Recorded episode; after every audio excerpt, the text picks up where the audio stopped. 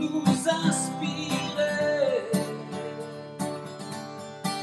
de belles traces pour nous faire rêver. Oh, oh, de belles traces.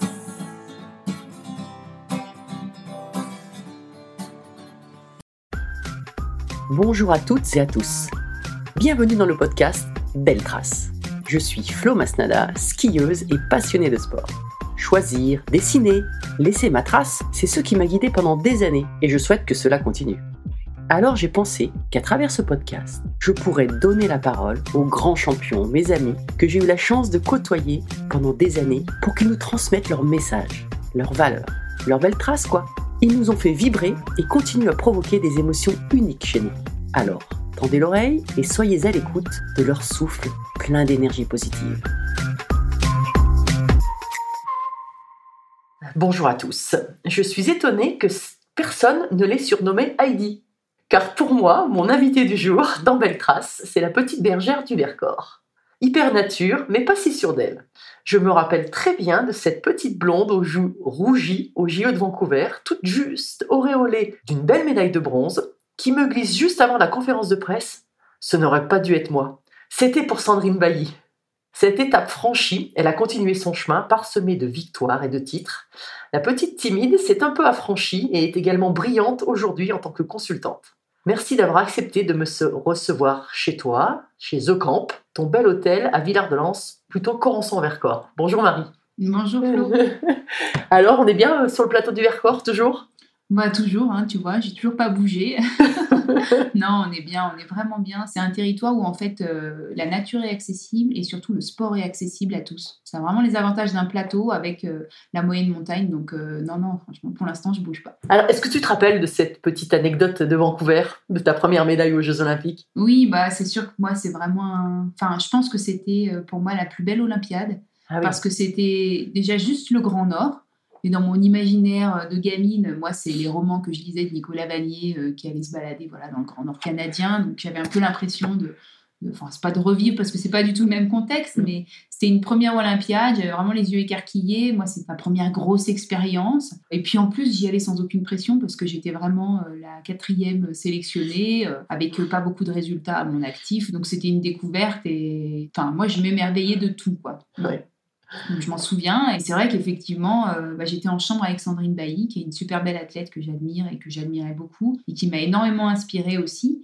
Et en fait, euh, j'étais désolée parce que Je parce que bah, c'est vrai que moi j'en attendais, j'en demandais pas tant, j'en attendais pas tant. Après, bien sûr, je vais pas cracher dessus et c'était merveilleux hein, cette première médaille, mais c'était tellement inattendu que j'en étais, ouais, j'étais, j'étais presque gênée en rentrant dans la chambre le soir parce que je sais combien c'est difficile d'attendre un résultat et puis de le voir faire par des collègues en fait.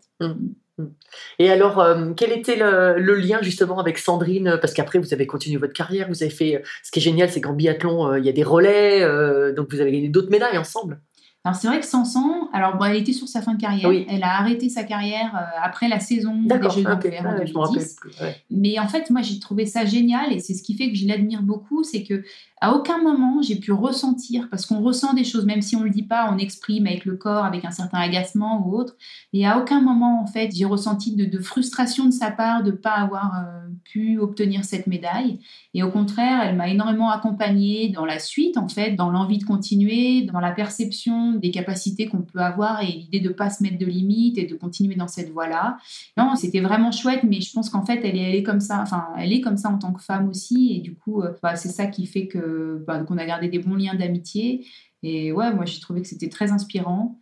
C'était vraiment une belle aventure, et moi, je garde vraiment de cette Olympiade. Enfin, c'était la meilleure des trois auxquelles j'ai eu la chance de participer. D'accord. Et alors, justement, tu parlais des personnes inspirantes. Euh, J'aime demander aux champions que, que je croise quelles sont les personnes qui, les ont vraiment marqués ou qui les ont aidés à passer des caps dans leur carrière et dans lesquelles ils ont suivi la, la trace, quoi, finalement. Alors c'est vrai que moi, du coup, en fait, quand j'ai commencé le ski, je veux pas paraître euh, manque d'ambition parce Mhm. que c'est vrai que des fois, j'ai toujours l'impression que, enfin, d'aspect extérieur, on peut avoir l'impression que je me cache derrière ça. C'est une manière Mhm. aussi de se protéger. Bien sûr. Voilà, c'est pas quelque chose qui est fin, mais c'est vraiment un peu mon fonctionnement à plutôt. euh, c'est pas me dévaloriser, mais avoir une certaine réserve sur les capacités qu'on peut avoir pour pour pas être déçu en fait, pour pas me décevoir avant tout moi. Donc c'est vraiment une manière, c'est un peu un écran de protection. Et en fait, quand j'ai commencé le biathlon, j'ai commencé assez tard, j'ai commencé à 15 ans et j'avais, enfin c'est pas aucune envie de devenir une Mhm. championne un jour, mais je veux dire, c'était pas l'objectif. L'objectif, c'était plus de, bah, j'étais avec des copines, ça se passait bien, j'aimais bien l'environnement dans lequel j'évoluais, et c'était un petit peu comment je peux faire pour m'améliorer, parce que je pense que j'ai vraiment un goût de compétition. hein. Enfin, euh, De chaque fois, perfectionniste voilà, dès que j'ai le dossard sur le dos, c'est sûr que voilà, je, je, je- je suis pas là pour enfiler des perles, mais, euh, mais au-delà de ça, c'était vraiment l'envie. J'étais curieuse de savoir jusqu'où je pouvais aller en fait dans cette démarche-là. Et donc, euh, ouais, j'ai franchi petit à petit les étapes, mais ça a été plutôt une progression assez lente. Mhm. Voilà, et j'ai pas vraiment eu de modèle jusqu'à Sandrine, parce que j'ai Ah vraiment accroché avec la personne, mais j'avais pas de modèle en me disant voilà, moi je veux être comme cette personne-là. Euh, Je, je trouve que dans le groupe, tous les éléments permettent de progresser. C'est-à-dire que même s'il y a des personnes qu'on a, on n'a pas envie de devenir comme eux, on s'en inspire quand même d'une certaine manière parce que chaque athlète qui est à haut niveau fait des choses bien. Ouais. Après, c'est pour moi, c'est vraiment à l'athlète justement de faire sa ratatouille et de trouver, de piocher chez les uns, chez les autres, Mm. les choses qu'il va pouvoir mettre à sa sauce pour être performant. Et donc moi, il y a Sandrine, c'était vraiment dans l'état d'esprit, dans la bienveillance qu'elle avait auprès des plus jeunes, dans la manière dont elle pouvait euh, prendre les choses sur elle, des moments où c'était un peu plus difficile, parce que chaque athlète connaît des périodes un peu plus difficiles. Et après, il y a eu, bah, il y a Marie-Laure qui m'a beaucoup inspirée. Marie Lambrunet, oui. Marie-Laure Brunet, qui a un tempérament qui est complètement opposé au mien, mais qui du coup a une telle euh, persévérance et comment on peut dire, je sais pas si on peut parler de hargne parce que ça peut paraître péjoratif, mais une telle envie de tout le temps s'améliorer, une telle exigence envers elle-même qui m'a aussi beaucoup poussée. Et après, il y a Martin. Oui. Parce que ben, c'est un immense champion qui se met pas de barrière, qui est, qui est perfectionniste jusqu'au bout des ongles dans sa vie privée, dans, sa- dans tout ce qui composait sa carrière. Et ça, je pense que bah, je suis pas la première à m'inspirer de ce champion parce qu'on, on- moi, j'en ai pas connu d'autres en fait comme lui. Et voilà, je pense que ça a été la dernière personne qui a pu, euh, dont j'ai pu m'inspirer pour la, sur la fin de ma carrière. Ouais. Voilà, puis qui est aussi inspirant après. euh, Ouais. voilà. En plus, vous avez partagé une belle médaille euh, au relais euh, à Pyeongchang. Hein, Oui, puis après. Martin, euh, bah, c'est vrai que euh, de manière plus personnelle, on se Oui, connaît quand même assez bien. J'ai oui. fait ma carrière avec lui, avec Simon aussi, et du coup, je connais l'homme qu'il est, euh, voilà, euh, derrière l'athlète, et puis, euh, et du coup, c'est une belle personne. Donc voilà, c'est des petits repères après, hein, mais j'ai jamais eu l'ambition de devenir comme une personne, mais plus euh, de piocher en fait certains comportements et certaines qualités, ou, en essayant de pas prendre les défauts chez les autres personnes que j'ai pu côtoyer, quoi, dans la discipline et puis ailleurs. Ouais. Et est-ce qu'il y a des entraîneurs, de la famille qui t'a inspiré, qui t'a aidé dans ta carrière? Aussi? Alors, je- je- oui, de toute façon, une carrière, à mon sens, ça se fait jamais tout seul. Mm. Je pense que, les, enfin, moi, me concernant, et même, je vois pas comment on peut se construire tout seul. On a besoin des autres, que ce soit des conseils extérieurs, des entraîneurs, euh, d'un collectif, euh, des structures, de la famille. C'est vraiment important, l'état émotionnel dans lequel on est, de confiance dans lequel on peut évoluer. Plus on est stable, en fait, euh, dans son cursus personnel, dans sa vie privée, en fait, plus on va être confiant dans la recherche de performance et on va pouvoir avancer en s'enlevant des doutes. Donc moi, c'est sûr qu'indéniablement, mon mari m'a énormément aidé. Ouais. Loïs Haber, qui a été lui aussi athlète, qui est passé ensuite entraîneur du groupe B et puis du comité du Dauphiné. Et c'est vrai que je pense que je lui dois, enfin moi je lui dois énormément de choses. hein. Euh, bah, il a vraiment su m'accompagner tout le long de ma carrière, avec des moments plus ou moins durs, hein, comme connaît chaque athlète. Après, il y a ça serait difficile de tous les citer parce qu'ils sont nombreux et chacun a, a amené une pierre à l'édifice, tous les entraîneurs que j'ai pu avoir. Mais c'est sûr que Thierry Dussert, l'entraîneur du comité de Dauphiné, ça a été mon premier entraîneur. Et Thierry m'a transmis, je pense, vraiment le, la rage de se dépasser quand on a un dossard. Et puis je sais que c'était un appui, euh, c'était un entraîneur euh, qui, qui pouvait être très dur, mais c'était bienveillant en fait. C'était vraiment dans l'objectif d'aller exploiter au maximum les capacités de chaque athlète. Et je trouve qu'il a réussi à construire des hommes et des femmes avant de construire des athlètes. Et ça, je trouve que c'est vraiment très important. Si je devais transmettre quelque chose à un jeune qui commençait, j'aurais plutôt envie de le construire en tant qu'homme et femme, c'est-à-dire à aller au bout de ce qu'il a envie de faire, à mener à bien ses objectifs, avant forcément de parler de résultats, de... Voilà. Mhm. Ouais, c'est génial. C'est ce que me disait aussi un peu euh, Edgar Gaupiron par rapport à, à son entraîneur Nano Portier. Mais cet après, je- accompagnement euh, Je humain. pense aussi, c'est vrai que les, les premiers entraînements, c'est la première approche du haut niveau qu'on peut avoir. Et c'est pour ça aussi, des fois, euh, on garde en fait en mémoire cette première approche du haut niveau. Mm. Parce que c'est vrai que j'aurais pu citer aussi Gérard Manceau, qui est mon premier moniteur de ski, lui qui m'a donné goût à la glisse, à la neige, à la nature. Mais quand on parle vraiment de compétition, c'est Thierry qui m'a mis le dossard sur le dos. Et enfin, je me suis mis toute seule, mais je veux dire, c'est vraiment lui qui a eu cette approche, qui a fait de moi finalement l'athlète qui a eu envie d'aller chercher des résultats. Et après, les entraîneurs fédéraux, ils m'ont énormément accompagné sur la, bah, la majeure partie de ma carrière, finalement. Pas le début, mais vraiment toute la partie Coupe du Monde et performance. Et là, il y en a eu plusieurs, mais c'est vrai que bah, j'ai des relations vraiment amicales avec euh, bah, Jean-Paul, euh, Jean-Paul Jacquido, Polo, qui, avec qui j'ai fait l'ensemble de la partie tir. Et puis après, ben, voilà, les autres aussi, euh, qui m'ont accompagné à leur, enfin, chacun à sa façon dans la recherche de performance. Ouais. ouais. Et alors, comment on choisit le biathlon? Alors, bonne question. Alors, alors, je ne sais pas si je suis un exemple parce que quand j'étais petite, je voulais être sauveuse des éléphants d'Afrique. Ouais, Voilà. Mais bon, j'en suis très loin. Euh, je- L'objectif n'est pas atteint. hein. Mais voilà, j'aimais beaucoup les animaux, notamment l'équitation, les chevaux. Donc euh, voilà, ça c'est une passion que j'ai conservée. Mais j'ai commencé en fait par de l'équitation et du ski alpin. Donc assez loin quand même du biathlon. Et puis il y a eu un moment où il fallait choisir entre le ski et puis le cheval parce que bon voilà, les deux euh, c'était euh, c'était plus possible. Mhm. J'avais des petites sœurs aussi. Et puis en fait, euh, je sais pas, je me souviens plus exactement, mais j'ai des copines qui faisaient du ski de fond, donc je me suis inscrite au club de ski de fond, même si j'aimais bien le ski alpin. hein. Et en fait, c'est ce premier moniteur, vraiment Gérard Manceau, qui était très nature, hein, qui était, euh, on allait faire des tipis, des igloos, on partait chien de traîneau, il nous perdait. Enfin, il n'y avait pas du tout l'approche compétition, mais, mais c'était vraiment. euh, moi, je pense que c'est ce qui m'a amené à l'environnement, en fait. Petit à petit, à la découverte d'une trace, euh, à la découverte vraiment de. de... C'est un peu ça l'esprit nordique, en fait. C'est un peu, on va marcher dans les bois avec un outil, des skis, on va Oui. glisser, et il y a à la fois de la sensation de glisse, et à la fois cette sensation qu'en fait, en hiver, quand on est sur une trace immaculée, on a l'impression d'être le premier à passer, quoi. Et ça, je trouve que ça fait aventure, en fait, ça fait découverte. Et voilà, on a l'impression d'être des aventuriers euh, de l'hiver. Il y a tout, il y a le froid, il y a l'environnement. Et c'est ça qui m'a plu. Ça ça m'a vraiment fait adhérer Ouais. avec le côté euh, esprit nordique, ski de fond. Je pense que j'avais quand même une prédisposition plutôt sur les sports d'endurance. Et après, ben voilà, je me suis mise à courir dans les bois. Euh, Enfin, voilà, j'étais plus petite. C'est vrai que je passais beaucoup de temps à courir dans les bois, à m'imaginer toutes sortes d'histoires.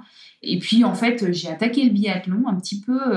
Je pense que j'avais l'esprit de compétition en moi, mais c'est justement Thierry Dussert qui, à l'époque, faisait des, repérages dans les clubs où il allait faire tirer les jeunes à la carabine à, à 10 mètres, air comprimé. Et puis après, il proposait, entre guillemets, aux meilleurs éléments de, de faire un stage, euh, puis un autre, etc. Et moi, je suis entrée dedans comme ça. Et j'ai tout de suite, euh, enfin, le côté tir, euh, le jeu, Ah oui. où il y avait la notion un petit peu voilà, de, de- de- de compétition, justement. Mhm. Vraiment déjà, allez, je suis le premier à battre les cinq cibles, etc. Enfin, il y a vraiment un côté jeu. J'ai adhéré euh, tout de suite. Après, j'étais une athlète qui aimait pas du tout le ski alternatif aussi. Moi, j'ai commencé tard, hein, j'ai commencé à 15 ans. Et du coup, c'était du skating, donc ça m'allait Oui. très bien. Il y avait le tir, il y avait les copines. Et en fait, comme ça, je suis rentrée au lycée sport-études hors critères au début à Villard-de-Lans. Ah oui. C'était une autre époque, quoi. il y avait quand même Mhm. moins de monde. Et puis en fait, ça, ça a fonctionné assez rapidement. Donc après, c'était plus jusqu'où je peux aller en fait, euh, comme ça. Donc, euh, voilà. Ah, excellent. Donc ouais, c'était pas du tout depuis toute petite. C'est un peu venu euh, comme ça, hein, un peu presque par hasard finalement. Mm. Il y a eu différentes étapes, mais voilà, finalement. Euh, Surtout qu'à l'époque, euh, c'était pas il y a si longtemps, mais en tout cas par rapport à aujourd'hui, le biathlon a une reconnaissance incroyable aujourd'hui. Oui, non mais voilà, pour anecdote, quand je faisais du stop pour rentrer chez moi euh, au lycée sport-études, quand les gens me demandaient ce que je faisais, je leur disais je faisais du biathlon. Ils me disaient ah oui, oui, c'est natation, vélo, euh, voilà. Ouais, c'était... Alors que Oui. maintenant, les gens connaissent non seulement la Ah oui. discipline, mais connaissent aussi euh, les athlètes. Enfin, des fois, ils connaissent mieux que moi, ils m'apprennent des trucs. Donc, euh, donc non, c'est... Ouais, ouais, ça a énormément évolué. Bah, ça, c'est grâce à la télé. hein. Oui. Oui, euh, oui. Et puis au bon résultat des, des athlètes, notamment à Raphaël Bah, Poiré, à oui, Martin. Oui, Ah oui, bah, euh, vous aussi, hein, c'est vrai que tous les week-ends, en fait, il y a des podiums, il y a des médailles, et toutes les années, il y a des médailles dans le biathlon. Oui, donc, puis euh, c'est un format qui est télégénique aussi. Oui. Donc euh, les gens, voilà, ils savent qu'ils vont pas passer trop de temps. Il y a, côté tir qui redistribue les cartes euh, à chaque passage sur le tapis. Donc c'est vrai que voilà, ça fait que du coup les gens ils aiment bien. Tant mieux. Ouais, tant mieux, tant mieux. Je voudrais que tu nous emmènes avec toi comment tu prépares euh, une course de biathlon? Enfin, par exemple, une course des Jeux Olympiques au hasard, quoi. Tu vois, ta dernière course aux Jeux. euh, Alors moi, ce qui est marrant, c'est que, enfin, je sais pas si on peut dire ça marrant, mais On en discutait avec Loïs, hein, parce que du coup, on encadre des stages Oui. aussi, puis des fois, on fait des interventions, et c'est vrai qu'on en discute. Et moi, j'étais une athlète qui, euh, finalement, euh, je sais pas comment dire, mais j'avais besoin d'un certain niveau de stress pour être performante. Et justement, sur les grands événements, il y en avait plus. Et je sais pas ce qui se passe dans ma tête, mais à un moment, je pense que je, je débranche un peu le cerveau. Et à un moment, faut y aller. Et quand j'ai un petit peu le couteau, enfin voilà, le, le- le couteau sur la gorge, et il y a quelque chose qui se passe et qui fait que finalement, j'arrive mieux à, à être à mon affaire, à être très concentrée, euh, jusqu'à un certain point de stress. hein. J'ai eu des moments où il y avait un trop-plein, et là, j'ai Oui. fait n'importe quoi, j'ai perdu les pédales. Mais, mais de manière générale, j'avais plutôt besoin d'une certaine dose de, comment, je sais pas si on peut appeler ça de la pression, mais, mais ouais, d'une certaine intensité d'événement pour me mettre vraiment dans l'événement et puis faire euh, table rase de tout ce qui se passe autour. En fait, toutes les fois où j'ai vraiment performé, ça s'est passé un peu comme ça, quoi. C'est-à-dire que je savais que j'étais là pour l'événement, que je l'avais préparé. Et du coup, en fait, je me disais, de toute façon, maintenant, tu y es. Donc, tu n'as plus le choix. Et Ouais. la seule porte de sortie, c'est de faire ce que tu as à faire. Tu es préparé, tu es prête et, et maintenant, on y va, quoi. Et je trouve que c'est ça qui est addictif aussi, c'est c'est de savoir qu'en fait, ça y est, on est sur le portillon de départ et on, en fait, il faut y aller. En fait, on s'est préparé toute une année pour ça. Et moi, c'est vrai que j'ai adoré ces sensations-là. Et peut-être s'il y a quelque chose qui me manque, c'est pas la douleur de l'effort, mais c'est vraiment ce moment-là où, allez, c'est maintenant quoi. Ouais. Et ça, c'était chouette. Après, pour préparer un événement, bah, c'est vrai que c'est long. hein. Oui. C'est toute une saison de préparation, c'est six mois de préparation pour quatre mois de compétition. On a la chance en biathlon d'avoir énormément d'exercices de répétition, même en compétition, c'est-à-dire qu'on a une quarantaine de courses par an. Oui. Donc ça, c'est une chance parce que même si les formats euh, sont un petit peu différents, sprint, poursuite, Oui. mass start, en fait, c'est la même chose. quoi. Mhm. C'est du ski de fond et du tir. Et les distances et sont puis plusieurs chances de médailles voilà, sur un plusieurs grand chances événement de aussi, médailles. Donc, c'est vrai que ça répartit quand même euh. La pression, ça permet d'avoir euh, de la préparation en compétition, ce qui est la- le meilleur des entraînements. Donc, euh, voilà. Après, il y a de la fatigue aussi, parce que 40 courses en une saison, c'est beaucoup. Ouais. Mais j'avais pas de, de répé- enfin, j'avais pas de gris-gris ou de choses Ouais. comme ça, quoi. Ouais. Ouais, c'était plus euh, mentalement, sans faire de préparation mentale, hein, c'était plus une mise en condition qui se passait presque naturellement. De toute façon, tu avais ta routine classique d'échauffement le matin, de tests de Voilà, ski un peu, pas- de discussion avec les techniciens, de ça, ouais. tests de tir. Mais ça, euh, c'était pas pour un événement particulier, Ouais. quoi. C'est vraiment euh, la compétition, le jour de la compétition, hop, la répétition, l'enchaînement d'une séquence, en fait, qui amène jusqu'au portillon de départ. D'accord. Et quand tu étais sur le pas de tir, imaginons le, le dernier tir d'une mass start, quel était ton sentiment? Tu sentais les, les autres qui étaient en match avec toi? Euh, Comment ça se passe entre les balles, enfin, ou même en arrivant sur le pas de tir? Et c'est drôle parce que ça change à chaque fois, en D'accord. fait. Il y a des fois où on entend tout le monde. Ah oui. C'est-à-dire, on sait que l'autre, il rate une balle. D'ailleurs, c'est pas rare que vous voyez quelqu'un qui a raté une balle et du coup, le suivant rate la même balle. Oui. Parce qu'en fait, euh, mine de rien, inconsciemment, on l'entend. En fait. Oui.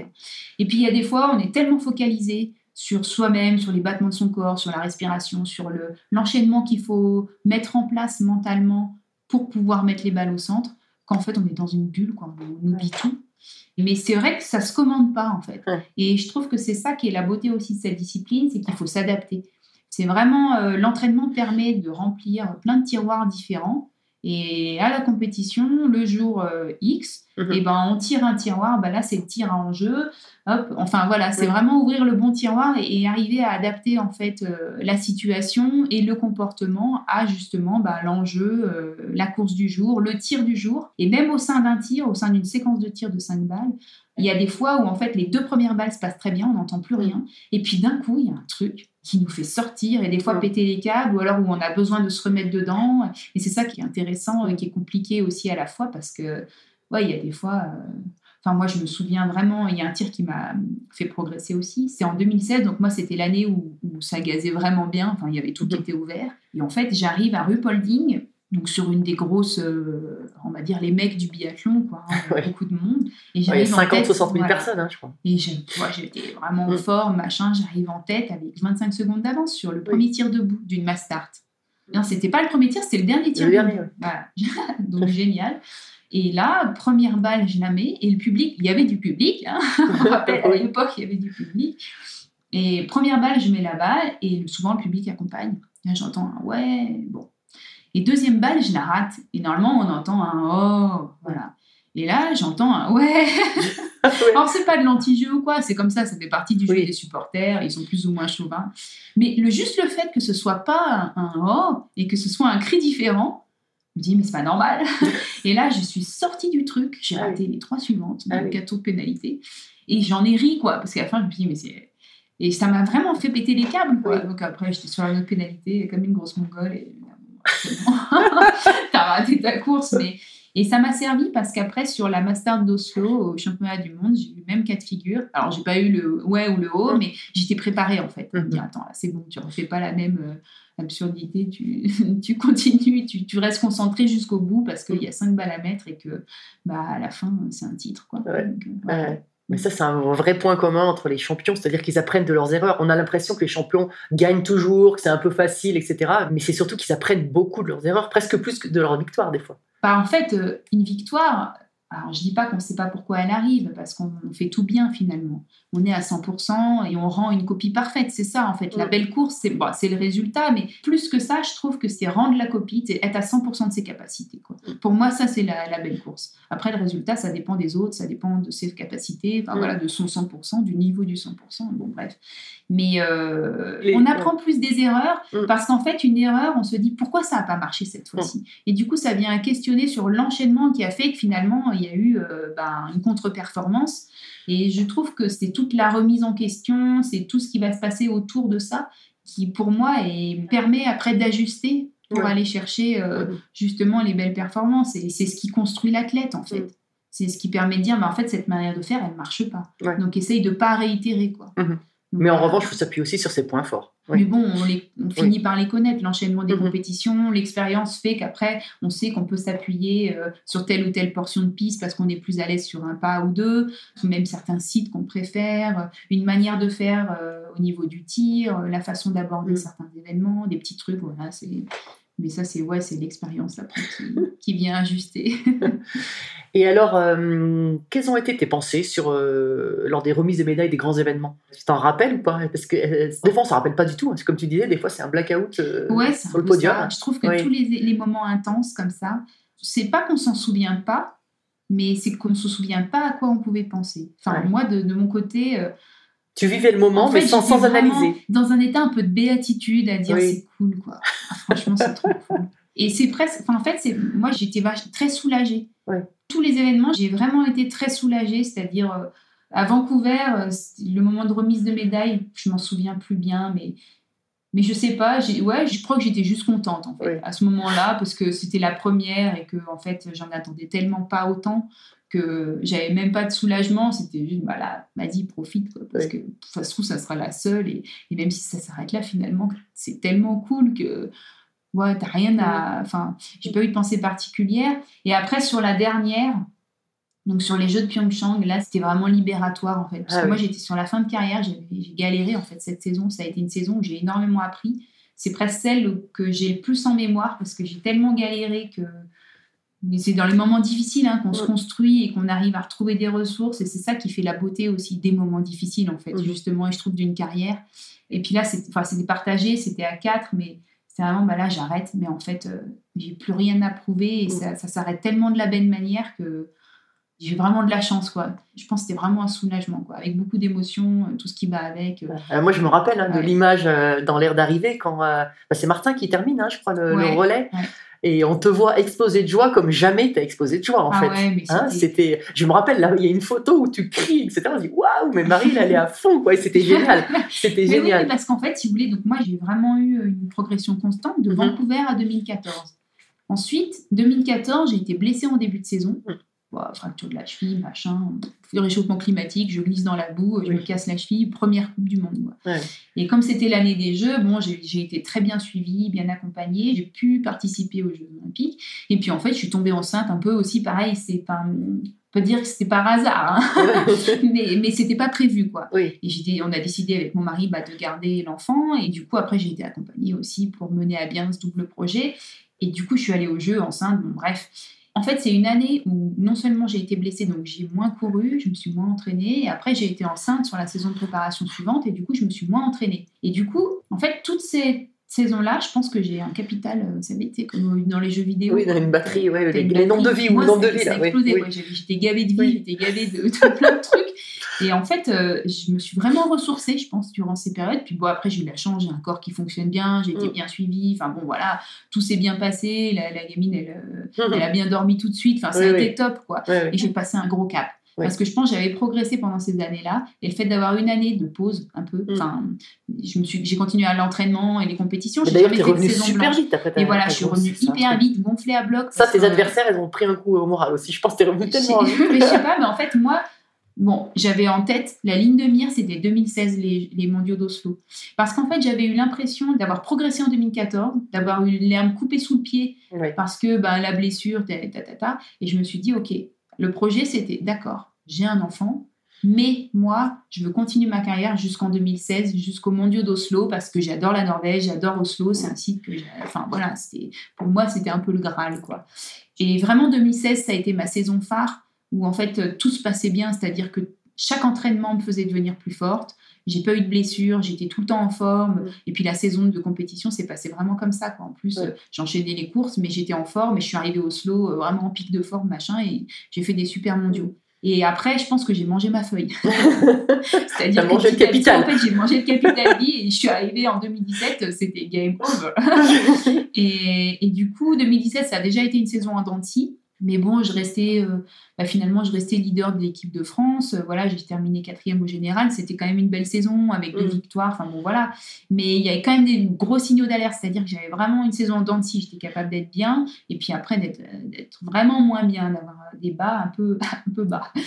Et la saison de préparation de 2018, j'étais fatiguée. Et c'est ça le problème d'un athlète, c'est qu'on est tout le temps fatigué à l'entraînement. On s'écoute aussi, puis après j'étais plus vieille, donc euh, je récupérais moins bien. Il y avait la vie euh, privée à la maison, Oui. ben, fallait assurer aussi sur ce point-là. Je commençais à culpabiliser de partir, euh, la petite qui Oui, demandait parce que, plus. parce qu'à gérer ça, c'est pas simple. Hein. Une Voilà. vie de maman euh, championne. C'est euh, ça, et il y a un moment en fait où ça ça- c'est plus équilibré et le corps il parvenait plus à récupérer. Et en fait, j'ai attaqué la saison 2018 et j'étais cuite quoi. Et j'ai pris euh, des tôles sur des tôles, Oui. sur des tôles, sur des tôles. Et en vrai, euh, je pensais pas être capable de perdre une minute en temps de ski d'une année sur l'autre. quoi. Ouais. Je pensais pas que c'était possible. Mhm. Et si, c'était possible. Finalement, oui. Et du coup, en fait, je suis passée d'un moment où je me disais, je prépare les Jeux Olympiques, à un moment où je me suis dit, mais attends, ça se trouve, je vais pas y aller aux Jeux Olympiques parce que du coup, j'étais pas leader, j'étais cinquième, sixième française. Ah ouais, à lécher le fond de la gamelle, quoi. Là, ça a été une question avec les entraîneurs à dire, attends, est-ce que tu continues à courir parce que là, tu es en train de plonger, Oui. quoi. De toute façon, tu vas pas aller aux Jeux, ça sert à rien d'aller comme ça. Puis moi, c'est toujours été clair que, je- bah, ayant une vie de, de famille, j'irai pas aux Jeux pour être remplaçante. C'est pas du, de l'anti-jeu de dire ça, mais c'est juste de dire je vais pas partir trois semaines loin de ma fille parce que c'est quatre semaines loin de ma fille parce que c'est à Pyeongchang, c'est super loin, je peux pas Mhm. l'emmener, c'est compliqué pour pas courir. Enfin, Je préférais mettre un terme à ma carrière en fin Mhm. janvier, quoi. Et bon, voilà, bref, les entraîneurs m'ont quand même fait confiance. J'ai eu une course, une chance de me sélectionner, la dernière chance sur Antols. Puis, bah, comme je vous disais avant, bah, moi, c'est vrai que sur ces moments où j'ai un peu le, le coup de gorge, hein, l'épée de Damoclès sur la tête, ça se passe toujours bien. J'ai fait Ouais. une bonne course. Du coup, je suis partie au jeu en tant que quatrième. Et là, je suis partie au jeu et bah, j'ai un peu retrouvé les sensations de Vancouver, Ouais. c'est-à-dire je suis pas attendue, je suis dans ma petite bulle, de toute façon, je suis nulle. Et, et, et en fait, c'est le seul regret de ma carrière, c'est-à-dire d'avoir pris des contre-performances successives sur, euh, sur tout le début de saison. J'avais pas confiance en moi. J'ai fait un très bon sprint et j'arrive quatrième à 5 secondes. Et j'étais très contente sur le coup Oui. parce que c'était. euh, enfin, J'avais été Oui, 30e c'était ta toute la course. saison. C'était Oui. la meilleure course. C'est trop bien, quoi. Mm. C'est vraiment bien. J'ai j'ai pas un regret profond, mais en même temps, 5 secondes. J'ai tellement eu peur de pas réussir à finir la course. Oui. Parce que l'année précédente, sur les pré-olympiques, en plus, j'abandonne Mm. cette course-là Mm. parce que je fais un malaise alors que je, je jouais un podium. Et, et je pense qu'inconsciemment, voilà, je me disais, attends, attends. Il y a Ouais, ton tu corps les avais va- ces 5 secondes. quoi, c'est ça, fait. quoi. En Oui, fait, oui. c'est- ça le seul regret que je vais avoir. Bah, Après, on peut, avec du si, on coupe du bois. hein, mais, mais vraiment, de dire, en fait, j'y ai pas cru à un seul moment. euh, j'ai toujours dit, attends, attends, attends, tu, tu vas tomber dans les pommes bientôt, là, donc euh, ce gazon sous le pied. Mais c'est cette place qui m'a permis de me sélectionner pour le relais mixte. Et donc d'être médaillée, parce qu'à la base, j'étais même pas dans le relais mixte. Ouais. T'arrives au relais mixte. Alors là, j'avais vraiment la pression aussi, parce que du coup, je me sentais vraiment maillon faible, Oui. euh, nul, machin, peur de faire foirer un relais en Oui. équipe et tout. Et très belle course aussi. euh, et du coup, enfin, ouais, quand Martin transforme euh, le podium en médaille d'or, ben, c'est sûr que À la fin, on se dit, mais en fait, c'est cool, quoi. Ça peut s'arrêter là, c'est bon. En plus, c'était historique. J'ai la porte de sortie. Vous êtes les premiers champions olympiques euh, mixtes. Ouais, mais on pense même pas à Oui. ça. C'est plus de dire, mais en fait, c'est bon, quoi. C'est ouf. Oui. Ouf, j'ai fait une belle course, ça se termine de la plus belle des manières, c'est sur des jeux, c'est une médaille d'or, c'est qu'est-ce que tu veux de plus, ma grande, c'est bon, quoi. Replie, Ouais. remballe le matos, t'as fait ce que t'avais à faire. Et c'était l'explosion de joie, quoi. Mm. Ah, c'est génial. Donc voilà, ça fait une progression et c'était une fin de carrière rêvée, finalement. Ouais, ouais. Donc, ça aide aussi à la transition un petit peu, certainement, Mais derrière. complètement. Mm. En fait, c'est la chance de terminer, en fait, en étant sûr que je suis sur la pente descendante, Mm. que c'était déjà la saison de trop. Que c'est le bout. Et en Mm. fait, je sors par la grande porte, Ouais. grâce aussi aux performances des autres et tout, mais, mais je sors par la grande porte quand même, quoi, avec cette pensée en tête. Mm. Et du coup, c'est pour ça que j'ai aucun regret Mm. et que de toute façon, la, moi, la page, elle était tournée, quoi. À partir de cette course-là, la page, elle était tournée. Sachant que pendant ta carrière, tu as toujours un peu anticipé la reconversion, puisque tu n'avais jamais arrêté tes études. hein. Tu fais des études de biologie. Alors c'est vrai que moi, Oui. bon, moi, le problème c'est ça m'a aidé aussi Oui. parce que le fait de continuer les études, ça me permettait de dédramatiser les contre-performances en disant de toute façon il y a une vie après, de toute façon la carrière s'arrête vers la trentaine à peu près. Mhm. Donc c'est pour ça que j'ai toujours continué les études. Donc ça je pense que c'est l'éducation parentale aussi qui fait ah, continue les études, tu feras le sport après. Exactement pareil pour moi. voilà, mais, Voilà. mais c'est très bien et c'est ce que Oui. je vais transmettre aussi parce que effectivement, enfin, tout miser sur une carrière, en fait, euh, c'est bien. Je, je dis pas qu'il faut pas le faire. Chacun trouve les, les moyens d'expression, mais à un moment donné, enfin voilà, moi ça a été une sécurité de, de savoir qu'il y avait quand même des études qui auraient une possibilité, qu'une carrière c'était pas une fin en soi et que c'était une chance de pouvoir la mener à bien, mais que voilà, il y avait autre chose aussi euh, à préparer pour la suite. J'avais pas envie de continuer à travailler dans le ski. Et du coup, voilà, j'ai choisi une branche qui me convenait bien. Donc, c'est l'écologie, l'environnement. Donc, ça, ça me plaisait bien. Donc, voilà. Donc, oui, je- j'ai continué les études jusqu'à un master d'environnement. Voilà, Ouais. ça m'a permis d'arrêter sereinement, de dire, Mm. bah, c'est bon, cette page-là, elle est tournée. Maintenant, je continue une autre et je vais apprendre plein de choses aussi. C'est chouette. Ouais, c'est toujours tes passions. En fait, Euh, je pose souvent la question quelles sont tes passions, mais là, tu restes, tu passes d'une passion du ski à la passion de la nature et tu continues euh, comme ça. Quoi, en Oui, fait. complètement. Alors après, je- moi, j'ai la passion du sport. hein. Enfin, Oui. je veux dire, j'ai besoin de ça. Je continue à en faire beaucoup. Du Enfin, trail, je peux. notamment. du trail, du Oui. VTT, euh, tous les sports un peu. J'avais peur de me blesser en tant qu'athlète, donc Mm. ski de randonnée, VTT. Mm. Maintenant, je peux en faire bien, enfin bien, quand j'ai le temps, hein, parce que je reste une personne comme tout le monde avec les enfants, Avec le deux enfants, travail deux, et deux petites filles. Voilà. Mais non, c'est chouette. Et puis j'aime bien en fait faire plein trucs. Alors il y a un moment justement en fin de carrière, ça m'a un peu euh, desservi parce que j'avais trop de trucs et je voulais rien lâcher. Et du coup j'avais de la fatigue qui venait, euh, bah voilà, s'accumuler. Et après maintenant, enfin moi j'aime bien faire plein de trucs quoi. Donc c'est pour ça que voilà, il y a le boulot, il y a l'hôtel, il y a les enfants, il y a le sport, il y a toutes les passions. J'ai l'impression qu'en fait euh, pourras avoir des passions pour plein de trucs. Donc tant mieux, je m'ennuie pas. Mais des fois En tout cas, il y a une passion qui te tient à cœur aussi, c'est l'équitation. hein. alors je continue, ouais, Oui. voilà. Bah, du coup, en fait, euh, c'est marrant parce qu'après la première médaille à Vancouver, euh, moi, je faisais un peu de piano, je me suis acheté un piano. Ah aussi, d'accord. Voilà. Oui. Bah, j'ai arrêté le piano là. Ah bon. Mais j'aimais beaucoup ça et c'est vrai que bon voilà, je me suis acheté un piano après Vancouver, c'était mon cadeau de médaille, donc j'ai pu continuer à en jouer. Et puis euh, après euh, Pyeongchang, je me suis acheté un cheval parce que là je me suis dit bah là t'auras le temps et du coup bah là bon j'ai arrêté le piano parce qu'il y a un moment c'est vrai que je dois faire des croix et Mm. le problème quand on a des enfants et qu'on joue du piano c'est qu'ils veulent jouer aussi. Oui. Donc c'est soit ils dorment mais faut pas les déranger, soit on en joue il y a des petites mains qui viennent et bon, bah, du coup euh, donc j'ai arrêté pour l'instant le piano, je reprendrai un peu plus tard mais du coup voilà les- ouais, bon, l'équitation entre autres passions. Oui, entre autres passions, le sport. euh, Voilà, les oiseaux, les, les petites plantes, le jardin. Si je me rappelle bien, il me semble que tu avais dit que tu avais réservé aussi un pourcentage de tes primes de course pour des associations pour l'environnement, c'est ça? Alors c'est vrai que Mm. je vous cache pas que c'est, on s'arrange comme on peut tout le temps. De toute Oui. façon, l'écologie c'est un domaine, l'environnement où on est obligé de se mordre la queue à un moment donné. Mm. Quand on est athlète, on prend l'avion, on a un bilan carbone qui est ultra mauvais. Mm. Et de toute façon, euh, l'objectif c'est pas de donner des leçons, mais c'est plus de prendre conscience en fait de tout ça, de la consommation que nous on peut avoir pour essayer de faire mieux, s'améliorer, chacun à son échelle. hein. Après, euh, voilà, c'est, on s'arrange tous comme on peut. Enfin, je, voilà, y a, je dis pas ça pour me désengager Mhm.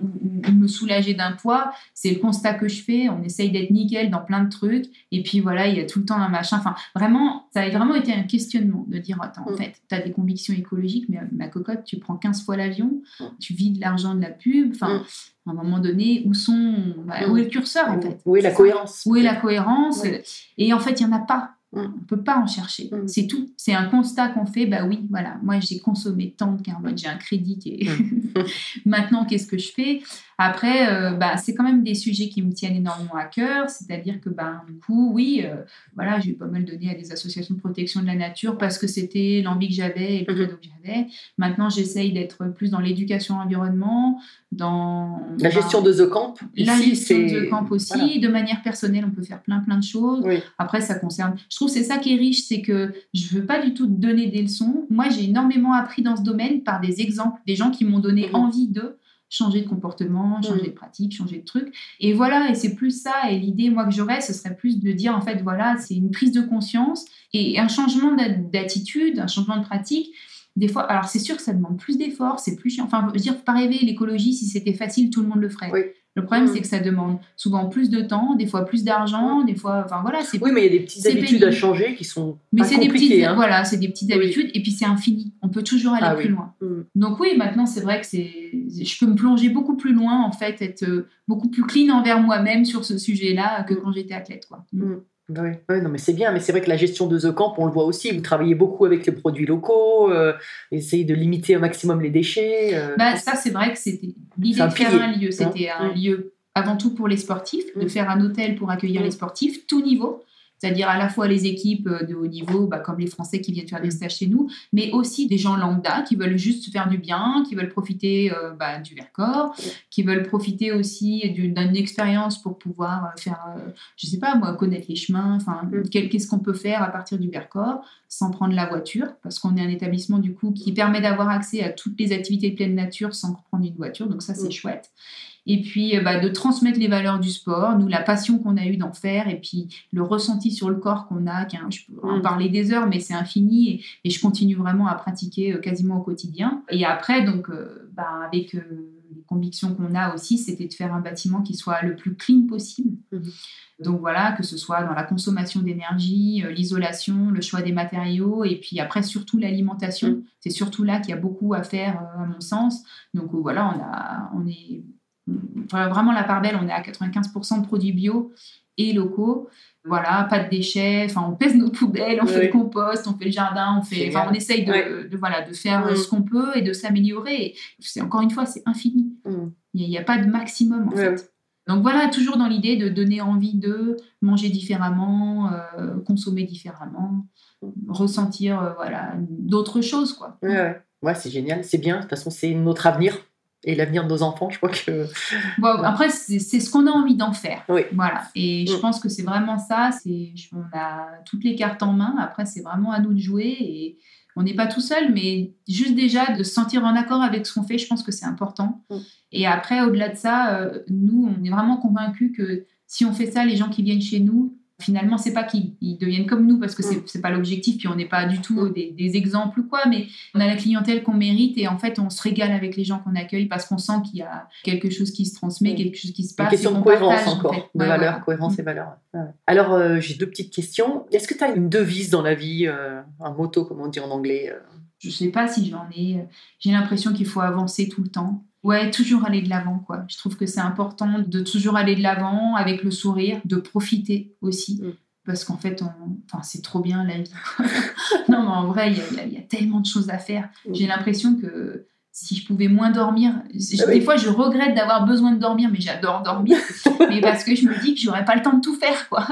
Et j'ai un problème de rentabiliser mon temps pour faire le plus de choses possible parce que je me régale dans tellement de trucs que j'ai l'impression qu'il me faudrait plus d'une vie pour en profiter pleinement. Et, et quelque part, des fois, je suis contente aussi de savoir qu'on a une vie et que ça va s'arrêter parce que c'est ce qui rend les choses encore plus belles, c'est de Mm. savoir qu'elles vont avoir une fin. Ah Ouais, génial. Et alors, pour terminer, euh, j'aurais presque terminé là-dessus, mais, mais euh, qu'est-ce que c'est pour toi une belle trace? Bah, forcément, en étant skieuse et en aimant, parce Ouais. que moi j'adore l'hiver, j'adore la neige. Quand on me parle de traces, euh, je vais avant tout penser à une étendue vierge. Et c'est hyper, égoïste en fait. C'est, ça fait un peu macho de venir marquer sa trace, mais de dire, ouais, mais là, là, c'est trop bien quoi. c'est, le kiff absolu d'aller marcher dans- sur cette étendue, skier, glisser, euh, n'importe. Voilà, ça va être avant tout la première pensée qui va, Ouais. me- qui va me venir. Ouais. Mais c'est une, c'est une, une trace aussi qui qui a pas un impact sur le sur le Voilà, parce que forcément un impact. hein. Oui, Toutes les traces ont un impact. Après, euh, c'est l'histoire qu'on laisse. oui Et... Mais je, je pense pas forcément à l'histoire que je laisse. Oui. C'est plus la trace, ma trace à moi, Oui. qui, enfin ma voie, Et la voie que je encore sur l'avant. Encore Je suis sur. plus sur l'avant. Oui. Je trouve que la trace qu'on laisse, finalement, c'est ça peut être une belle manière. Il faut pas voir les choses de leur mauvais côté. Mais c'est vrai que je fonctionne plus en la trace que j'ai envie de suivre, plutôt la trace que j'ai envie de laisser, parce que finalement, la trace que j'ai envie de laisser, les gens ils se l'approprient ou pas, mais elle me concerne déjà plus. Tandis que celle que j'ai envie de suivre, c'est celle que je vais vivre. Et pour moi, c'est ça qui est important. C'est vers où je vais en fait. Voilà. Parfait. Écoute, merci. On va rester là-dessus. Je crois que c'est une, une très belle conclusion. Merci Marie. Et ben merci à toi. Merci à tous, chers auditeurs passionnés. Vous savez qu'en ski, on récompense les jeunes skieurs avec des étoiles. Alors, si ce podcast vous a plu et que vous voulez continuer à suivre les belles traces et à le faire découvrir aux amis, mettez non pas 3, mais 5 étoiles. Et pensez à écrire un petit commentaire pour m'aider à progresser et à dévaler les pistes encore plus vite. Allez, tchuss